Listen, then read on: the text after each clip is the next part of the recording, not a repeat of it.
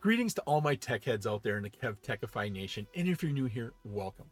In this episode, we're going to look at key management.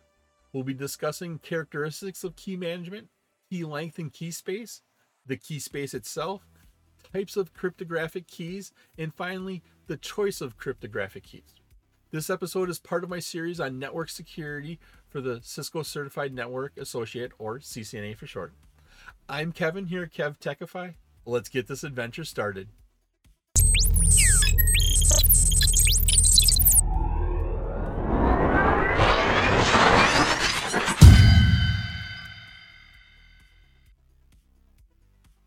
Key management is often considered the most difficult part of designing a crypto system.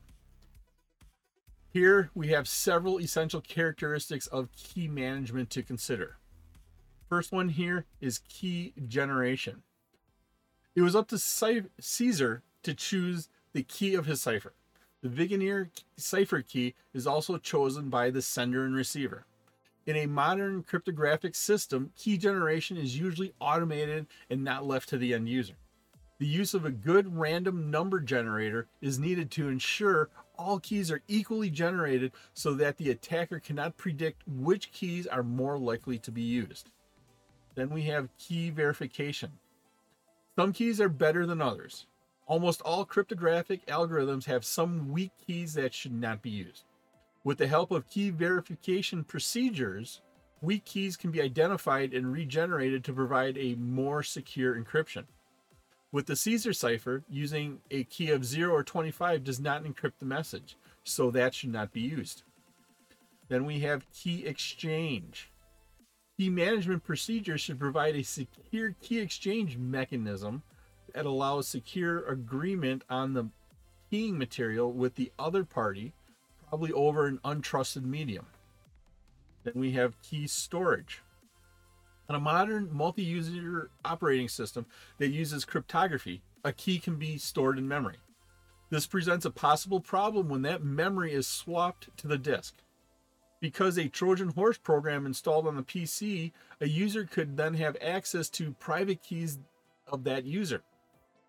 We have key lifetime. Using short key lifetimes improves the security of legacy ciphers that are used on high speed connections. In IPsec, a 24 hour lifetime is typical. However, changing the lifetime to 30 minutes improves the security of the algorithms. And finally, we have key revocation and destruction. Revocation notifies all interested parties that a certain key has been compromised and should no longer be used. Destruction erases old keys in a manner that prevents malicious attackers from recovering them. Two terms that are used to describe keys are key length and key space. Key length, right here, also called the key size, this is the measure in bits. In, in these episodes, we'll use this term as key length. Now, key space is a little bit different. This is the number of possibilities that can be generated by a specific key length. So key length is, is how big the key is in bits. Key space is how many possibilities can be generated using that key length. As key length increases, the key space increases exponentially. So every time you add in one more character to your key length, it generates a lot more possibilities it increases your key space exponentially. Here we have a table and it displays characteristics of the AES encryption algorithm. Some of the information here is it was the official standard since 2001. Type of algorithm is symmetric, meaning you, you use it to encrypt and decrypt. Key sizes here are 128, 192, 256. Once again, the bigger the key size, the more more key space there is, the harder it is for somebody to calculate to guess what your key is.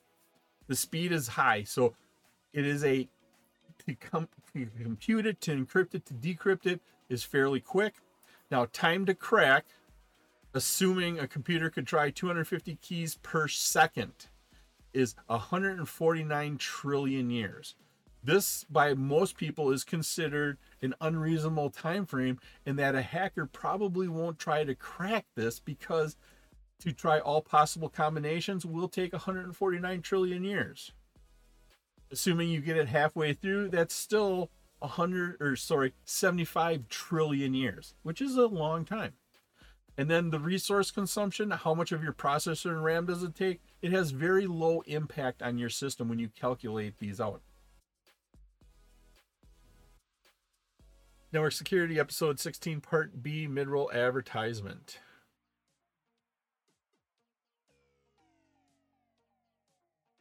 I hope you're liking this episode on key management. Leave a comment below about what you think about key management. You can visit my website at kevtechify.com for all of my details and how to get these episodes in video and podcast form. The key space of an algorithm is set of all possible key values. The key that has n bits produces a key space that is 2 to the n possible value key values. Now by adding one bit to that key, the key space is effectively doubled. Let's go through this. So if n equals 1 and you have one bit in your key, so n equals 1, there are two possible keys. If you have two bits in your key, so n equals 2, 2 to the n power, 2 times 2, there are four possible keys. If you have three bits, n to the n equals 3, you have 8. n equals 4, you have 16. And as you can see, with every bit, it effectively doubles the number of keys. Almost every algorithm has some weak keys in its key space that enable an attacker to break the encryption by some shortcut. Weak keys show the regularities of encryption. For instance, DES has four keys for which encryption is the same as decryption. This means that if one of these weak keys is used to encrypt plain text, an attacker can use the weak key to decrypt the ciphertext and reveal the plain text. The DES weak keys are those that produce 16 identical subkeys. And these keys here are alternating ones and zeros, alternating F's and E's. This key, E zeros, E zeros to F ones, and one F's to zero E's. Those are the four DES weak keys. Current key lengths can easily make any attack attempt insignificant because it takes millions or billions of years to complete the search when a sufficiently long key is used with modern algorithms here that we trust, the strength of the protection depends solely on the size of that key. Now, what you do is you choose the key length so that it protects data confidentiality or integrity for an adequate period of time. Data that is more sensitive and needs to be kept secret longer must use longer keys.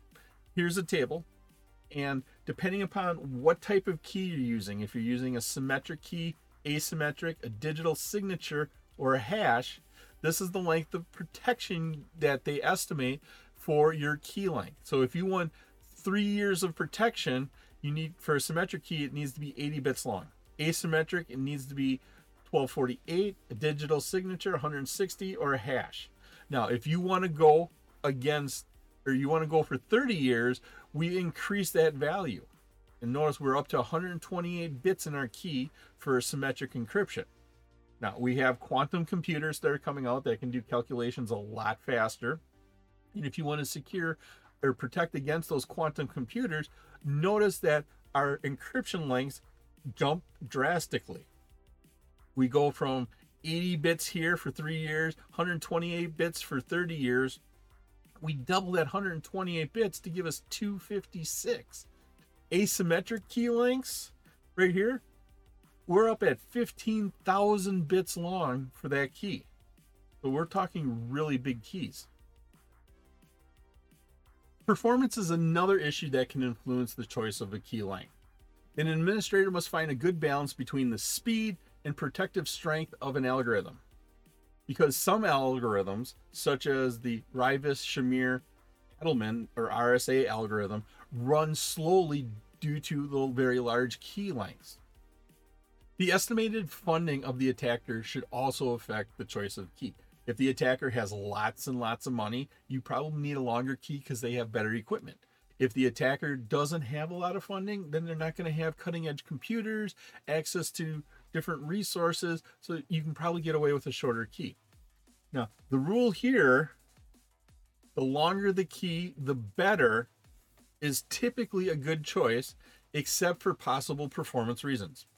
Now, shorter keys equal faster faster processing, but shorter keys once again are less secure. Shorter keys for faster processing, but you get less security. Longer keys equal slower processing, but are more secure. Network Security, Episode 16, Part B, Outro. It was my pleasure to provide you with this wonderful episode on key management. If you like this episode and you got value out of it, and of course, depending upon what platform you're using, please click that like button, give a five star rating, leave a comment. This all helps me bring you more great content. Please take a minute to subscribe to my channel. All of my socials and contact information are on my website, kevtechify.com. There you can find out how to get all these episodes in video and podcast form.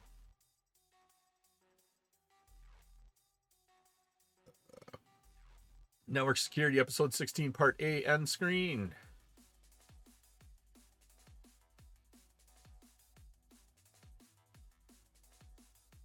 In the upper right is my playlist for my series on network security for the CCNA. In the bottom right is one of my favorite videos that I linked just for you. Thank you so much for watching this episode of my series on network security. Once again, I'm Kevin, and this is KevTechify. I'll see you next time for another great adventure.